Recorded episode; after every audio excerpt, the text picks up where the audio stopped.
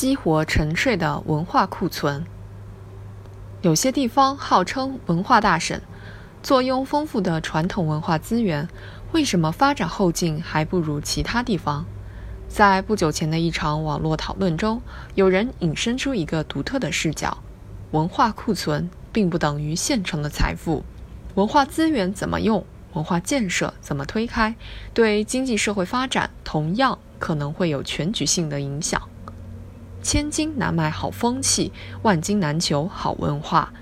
传统文化泱泱数千载，蕴藏数之不尽的哲学思想、人文精神、教化思想、道德理念，宝贵价值不言而喻。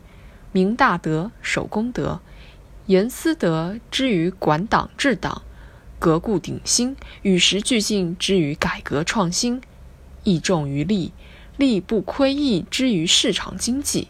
天下为公，大同世界之于人类命运共同体，无不充满启迪和教义。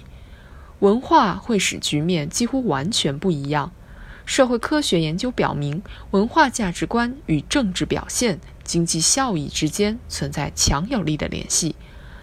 传承弘扬好传统文化的价值基因，民族复兴便有了无比磅礴的凝聚力，国家发展。便能获得无比坚强的意志力。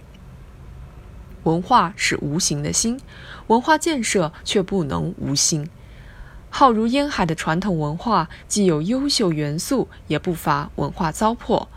或是因为风俗习惯的强大惯性，或是因为包裹上了现代的华丽外衣，许多生活场景里的落后文化，无形中束缚了人们迈向现代的脚步。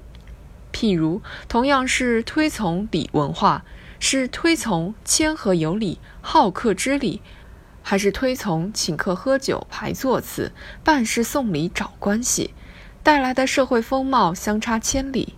现实中，从官本位重视轻商到江湖文化攀附关系，从假中医、假养生到女德班，从恶俗闹婚到风水迷信，无一不是拿糟粕。当宝贝，会错了弘扬传统文化的意。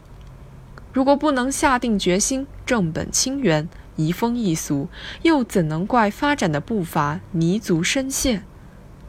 激活价值基因，刷新生活实践，把传统文化宝库利用好，还离不开创造性转化、创新性发展。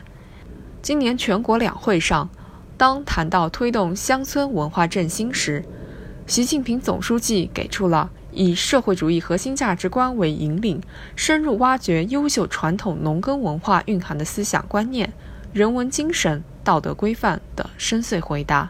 传统不一定落后，乡野不一定粗俗，关键就在于用好核心价值观的指挥棒，根据新时代的文化需要，对传统文化和乡土文化进行阳气继承、转化创新。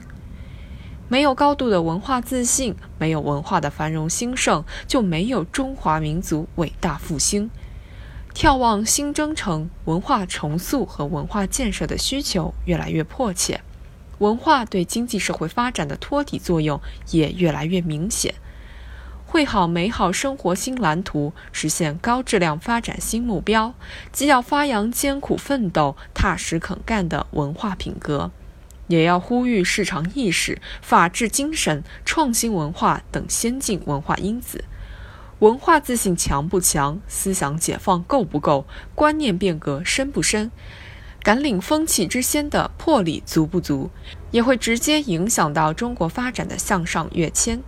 这充分提醒我们，无论全面深化改革、全面从严治党，还是建设现代化经济体系。净化营商环境，亦或培育社会主义核心价值观，实施乡村振兴战略，都应有文化纵深思考，都应做文化层面规划，都需要培厚文化土壤，增加文化供给。